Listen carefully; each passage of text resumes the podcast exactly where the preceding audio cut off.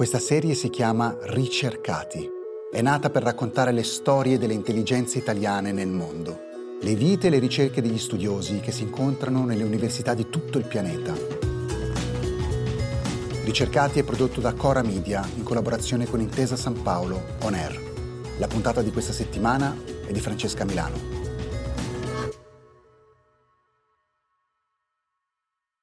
La matematica non sarà mai il mio mestiere, cantava Venditti in una delle sue più famose canzoni.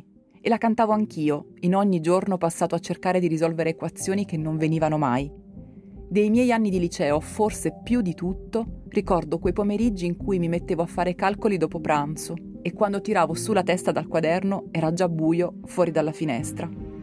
Sapevo che non sarebbe stato il mio mestiere, ma la matematica mi ha sempre affascinato perché è rassicurante, è oggettiva, è binaria. 1-0, risultato esatto o risultato sbagliato. Ogni tanto qualche certezza nella vita è bello averla. E per me la matematica è stata questa cosa qua. Regola, razionalità, ordine. Ma è davvero così? Ho provato a chiederlo a Bruno Benedetti, che di questo si occupa all'Università di Miami, in Florida. Bruno Benedetti, partito da Genova, oggi insegna matematica a Miami. Allora ti chiedo, Bruno, di raccontarci come ci sei arrivato negli Stati Uniti. Beh, io ho studiato matematica all'Università qui di Genova, dopodiché per un dottorato a 23 anni sono andato all'estero. Sono andato prima a studiare a Berlino per alcuni anni e poi dopo Berlino, dove ho fatto il dottorato, sono andato a lavorare a Stoccolma al KTH, cioè il Politecnico Reale e poi da Stoccolma ho fatto domanda per diventare professore ai classici concorsi e sono stato scelto a Miami e così ho deciso di tentare l'avventura degli Stati Uniti. Raccontaci che cosa significa fare ricerca in ambito matematico. Fare ricerca in ambito matematico è estremamente produttivo e io penso gran parte delle scoperte scientifiche degli ultimi 20-30 anni sono dovute in realtà a progressi matematici, pensiamo a Google o a come funziona il nostro telefonino, al poter fare foto un tempo forse le grandi scoperte erano di tipo ingegneristico come la macchina a vapore o un modello più efficiente di motore, ma oggi quasi tutti i grandi passi avanti della vita di tutti i giorni vengono dalla matematica moderna. E la matematica ovviamente ha uno spettro molto ampio di specializzazioni, se vogliamo. Tu di che cosa sei esperto? Io mi occupo di geometria discreta. Discreto è il participio passato di discernere, non, non vuol dire timida, vuol dire una matematica fatta di punti distinti, di segmenti, di spigoli, di angoli, si contrappone alla geometria liscia, che è quella fatta da superfici, diciamo, più tonde e smussate. Si chiama geometria discreta e eh, attrae origini proprio dagli inizi della matematica, dall'epoca di quando gli egizi volevano costruire le piramidi o i greci volevano dividere il terreno in poligoni in modo da dare agli eredi parti uguali di terreno, diciamo. Quali sono le applicazioni di quello che tu studi? Cioè in pratica dov'è che noi potremmo trovare il risultato della tua ricerca? Beh, come ho detto, la discretizzazione parte dagli inizi della matematica. Tutti quanti abbiamo studiato alle elementari i poligoni, per esempio. I politopi sono semplicemente i poligoni in dimensioni più alte, come ad esempio i cubi o le piramidi. Eh, però negli ultimi 100 anni, anzi direi negli ultimi 70, questo aspetto della matematica è diventato molto attuale per via dell'ottimizzazione e della digitalizzazione. Sono due parole complicate, ma sono procedure che facciamo tutti i giorni migliaia di volte. La digitalizzazione, ad esempio, quando facciamo una fotografia con il cellulare, non c'è più la pellicola, non è più una questione di analogia, diciamo. Ogni cosa viene registrata in bit di zeri e di uni. Come farlo è un problema di digitalizzazione. E l'ottimizzazione significa il massimizzare una certa quantità, come quando compriamo un televisore e vogliamo ottenere l'immagine migliore possibile, dobbiamo spostare magari una decina di levette, anche se non sappiamo bene cosa siano. Quello che stiamo facendo è ottimizzare l'immagine finale. Entrambi questi problemi si riducono allo studio sempre dei politopi e quindi per questo motivo i politopi sono, diciamo, tornati di moda dopo 2000 anni. Tu quando eri bambino, quando andavi a scuola, già amavi la matematica? Sì, eh, mi è sempre piaciuta, ma soprattutto perché sono pigro. Era una delle materie dove con il minimo sforzo ottenevo, diciamo, il, il miglior risultato possibile. Poi forse ho scoperto la passione per la matematica dopo a una mostra eh, nel Museo della Scienza di Milano dove c'era un matematico professionista della normale, si chiamava Franco Conti, è morto tanti anni fa, E questo matematico professionista ha speso praticamente tutta la giornata a chiacchierare con me, che era un bambino di 10 anni, a spiegarmi questi oggetti, queste parabole, questi specchi eh, dell'epoca greca, eccetera, e mi sono divertito tantissimo. Forse in quel momento lì ho capito che mi sarebbe piaciuto fare quello di mestiere. Hai fatto un esempio che mi fa venire in mente un'altra domanda che volevo farti. Quanto sono importanti i maestri che incontriamo lungo la strada affinché in qualche modo ci si possa appassionare alla materia che insegnano? Io penso che siano fondamentali, non solo in ambito matematico, già fin dai tempi. Insomma, io ho avuto la fortuna di avere professori molto in gamba, sia uomini che donne, cosa che non è banale all'estero, ma in Italia, diciamo, da questo punto di vista siamo fortunati, c'è una certa parità di genere tra i professori. Ho avuto un professore, un relatore molto bravo e nell'ambito della ricerca il relatore è fondamentale perché fondamentalmente c'è pari difficoltà nel porre le domande e trovare le risposte nell'ambito della scienza. Il relatore è la persona che ti spiega quali sono le domande che contano. Questo è metà del lavoro, l'altra metà è trovare le risposte a queste domande, ma se non si sanno quali sono le domande importanti si perde tempo a cercare risposte a domande inutili, diciamo. Questa è la fase del dottorato che nella ricerca è importantissima ed è un lavoro uno a uno cioè un percorso di 3, 4, 5 anni in cui un professore prende uno studente, o, insomma, o una professoressa, una studentessa o tutte le combinazioni possibili, e gli insegna a porsi le domande giuste nell'ambito della ricerca e a risolverle. Passata questa fase, poi lo studente impegnerà tutto il resto della propria carriera a dimostrare di essere indipendente dal proprio relatore, cioè di essere in grado a capire quali sono le domande giuste anche senza una persona che glielo dice tu nell'Università di Miami appunto studi ma insegni anche e che docente sei? Sono un docente un po' strampalato con accento italiano e che si veste in modo un po' caratteristico, che forse non potrei farlo in Italia, ma vado per esempio a insegnare sempre in infradito e bermuda e, e camicie hawaiane. Però ai miei studenti piace così, va anche detto che il clima di Miami diciamo lo rende facile, nel senso che abbiamo estate tutto l'anno e quindi il mio comportamento che è un po' eccentrico è visto come passabile. Ecco. Detto questo, io cerco di spiegare al meglio possibile, ripeto il più possibile i concetti, cerco di aspettare tutti quanti e cioè, faccio del mio meglio per rendere in modo più chiaro possibile concetti che sono un po' difficili per natura, diciamo. La matematica a molti sembra una materia che fa paura, una materia troppo complessa. Ultimamente però sta tornando di moda, come dicono alcuni, cioè sta tornando la passione, stanno tornando gli iscritti all'università di questa materia. Secondo te perché?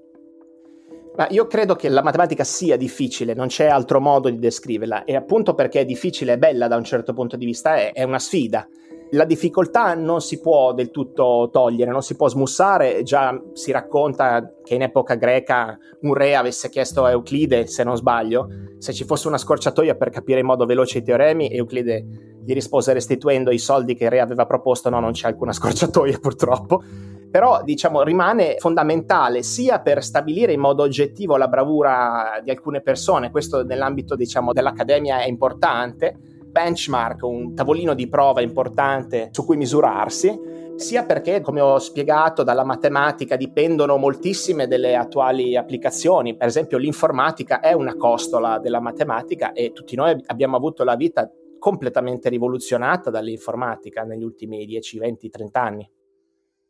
Ho letto in una tua precedente intervista che tu hai detto in Italia non avrei fatto mai carriera, al massimo avrei fatto il professore del liceo. Non avevo detto proprio così, ho detto che avrei avuto forse più difficoltà a fare carriera in Italia perché eh, in Italia c'è un sistema che predilige il localismo e il localismo favorisce il lecaculismo, nel senso che se una persona tende in Italia a fare tutto il percorso in un certo ateneo, alla fine la cosa migliore da fare per poter fare carriera in un Ateneo italiano è ingraziarsi un certo professore o una certa professoressa. E io in questo sono un po' negato, nel senso che a me piace sempre dire le cose come stanno. Questo problema del localismo e dell'ecaculismo è soprattutto forte in Italia, credo, nelle materie scientifiche, perché comunque nel mondo della matematica il talento si vede, è, è molto difficile bloccare una persona di talento ed è anche molto difficile assumere una persona che è raccomandata però in altri ambiti, come sappiamo, insomma, c'è un problema dell'università italiana. Il problema fondamentalmente sono tre, secondo me, dell'università italiana. Uno è l'assenza di fondi e su questo non c'è molto da dire e credo anche che i professori italiani ne parlino in continuazione. Il secondo è questo localismo, il fatto che per fare carriera in un posto la cosa migliore da fare sia fare tutto il percorso scientifico in quel posto. Per fare un paragone, invece, nella mia università di Miami, nel mio dipartimento, il numero totale di professori che sono di Miami o hanno studiato all'università di Miami è zero. Prendete invece qualunque dipartimento italiano e vedrete che la maggior parte dei professori sono di quella città o hanno studiato lì. E il terzo problema è che il fatto che i professori sono pagati tutti uguali. Questo venendo dall'estero è una grande sorpresa, nel senso che voi immaginate cosa potrebbe accadere alla Serie A italiana di calcio se da domani tutti i calciatori venissero pagati uguale, cioè con una media assoluta di quello che guadagnano tutti i calciatori al momento. Quello che succederebbe dopodomani è che i più bravi se ne vanno, ovviamente, perché sono quelli che più hanno da rimetterci se tutti quanti vengono pagati una media. E questo è il problema dell'università italiana, cioè tutti quanti hanno lo stesso stipendio, fondamentalmente ci sono due fasce e si va avanti solo in base all'età e questo fa sì che ci sia, cioè, i più bravi vogliano andare fuori dove possono guadagnare molto di più. Al di là dei giorni e delle ore che tu passi in aula a insegnare matematica, chiedo eh, ho molta curiosità di sapere che cosa significa fare ricerca in ambito matematico. Cioè io ti immagino con un'equazione davanti per tutto il giorno a cercare di risolvere un'equazione. È un'immagine sbagliata? No, è un'immagine giusta, soltanto che lo scenario cambia. Non devo essere per forza in un'aula, posso essere in spiaggia, posso essere in bagno, posso essere a letto, posso stare passeggiando per la città. Sempre ho le equazioni in mente, ma la matematica ha molto in comune con le scienze. Questo è l'unico aspetto in cui c'è una differenza. Non serve un laboratorio per fare matematica. Basta un foglio di carta e una penna o a volte nemmeno quello, nel senso che si può semplicemente immaginare il problema e cercare di risolverlo a mente. Quindi il matematico magari sta lavorando anche quando non pensate che stia lavorando, anche quando è in un angolino e comincia a prendere appunti sul suo taccuino, in realtà sta lavorando esattamente come il biologo, il quale però purtroppo deve andare magari in un laboratorio per fare progressi. In effetti un'altra cosa che diciamo differenzia la matematica da altre scienze è che la matematica non si vede. E non si vede ma si sente, nel senso che quando aprite il cellulare, per esempio fate una ricerca su Google, Google è stato sviluppato da due matematici, oppure il fatto che il vostro cellulare si connetta a una certa antenna nella città rimanda al problema di come suddividere le antenne in una città in modo che ogni zona sia coperta al meglio. Questo, ad esempio, è un problema della matematica contemporanea che si chiama problema dei diagrammi di Voronoi. E ci sono mille altri esempi. Come calcolare il percorso più breve all'interno di una città. Questo si rimanda alla teoria dei grafi, al problema del commesso viaggiatore, credo si dica così in italiano. Come stabilire un percorso più breve possibile in un network, in un grafo fatto di punti e di archi che li collegano. Hai più volte parlato in questa nostra chiacchierata appunto della tua vita a Miami, sia all'università sia fuori dall'università. Come si vive a Miami?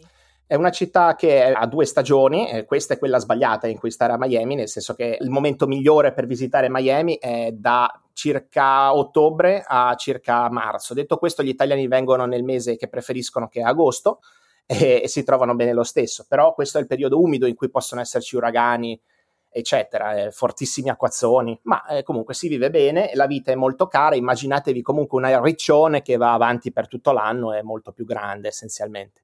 Ci sono tantissimi italiani che vivono lì e quindi la qualità del cibo, per esempio italiano, è molto alta, la qualità della vita è alta e le persone tendono a essere sempre allegre perché c'è fa bel tempo, fondamentalmente. Ci sono delle cose che però dell'Italia ti mancano?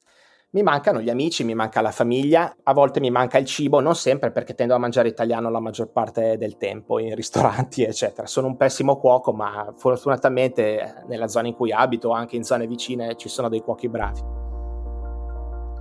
Tu hai raccontato appunto che da Genova sei partito per la Germania, poi sei stato in Svezia, poi sei stato, se non mi sbaglio, a Boston e poi sei arrivato a Miami. In tutti questi viaggi, in tutte queste località in cui hai vissuto, che cosa hai imparato? Beh, forse l'evento più importante della mia vita è stato quando ho scelto di andare via dall'Italia, paese che amo e in cui io torno a vivere ogni anno per due o tre mesi, il mio amore per l'Italia è indiscusso, però credo che sia stata la decisione migliore quella proprio di lasciare un ambiente in cui io ero perfettamente a mio agio, perfettamente confortevole e trovare la forza di provare a sperimentare qualcosa di nuovo. Ho imparato molto anche a livello di vita, eh, prima probabilmente ero un bamboccione, diciamo una persona che non sapeva cavare un ragno da un buco, poi eh, viaggiando, imparando lingue, vedendo città diverse, vedendo leggi diverse, vedendo costumi diversi, io sicuramente mi sono svegliato un po'. L'esperienza a Berlino in particolare è stata molto formativa, credo che forse non esiste nemmeno più la Berlino di quell'epoca, ma la Berlino degli anni dal 2005 più o meno al 2013, quando io ci sono stato, era una città ideale per essere giovane, per vedere novità anche dal punto di vista politico, e dal punto di vista delle leggi, dal punto di vista amministrativo. Eh, in Svezia ho imparato che si può vivere, diciamo, in civiltà, rispettando gli uni gli altri, anche senza eh, leggi che dicano cosa fare. E adesso sono da sette anni negli Stati Uniti, anche lì sto imparando diciamo, alcune cose importanti, un'esperienza diversa, un altro paese con una cultura diversa, cose positive e negative. Si cerca sempre naturalmente di imparare quelle positive e approfittare da esse. Ho un'ultima domanda per te e volevo tornare a parlare di matematica. È una domanda che mi tormenta da, da quando la studiavo io, quindi molti anni fa. Secondo te la matematica finirà a un certo punto? Cioè sapremo tutto? No, secondo me no, e ci sono due motivi, uno più teorico e uno più pratico. Il motivo teorico è un teorema di Gödel che appunto dice l'impossibilità di quello che hai appena detto, nel senso che esisteranno sempre affermazioni vere che non potremo mai dimostrare. Questo è, è, stato dimostrato, anche se sembra impossibile, è un teorema di Gödel eh, di un centinaio di anni fa circa.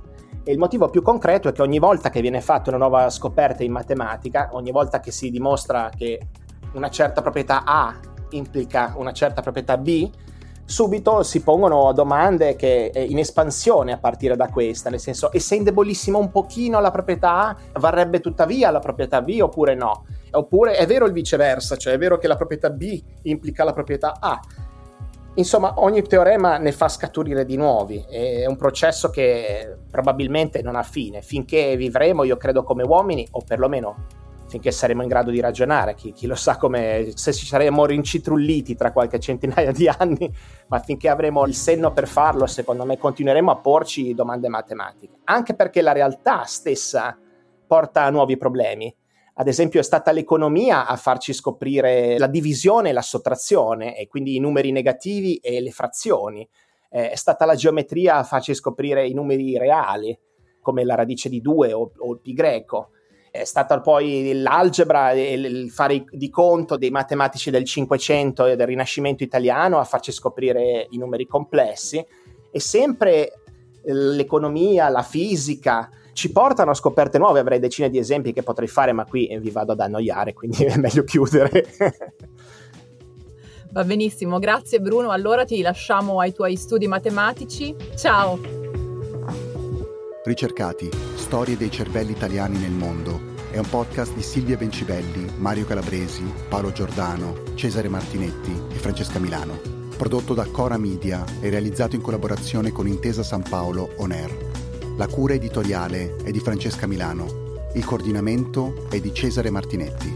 La producer è Monica De Benedictis. Il sound designer è Daniele Marinello.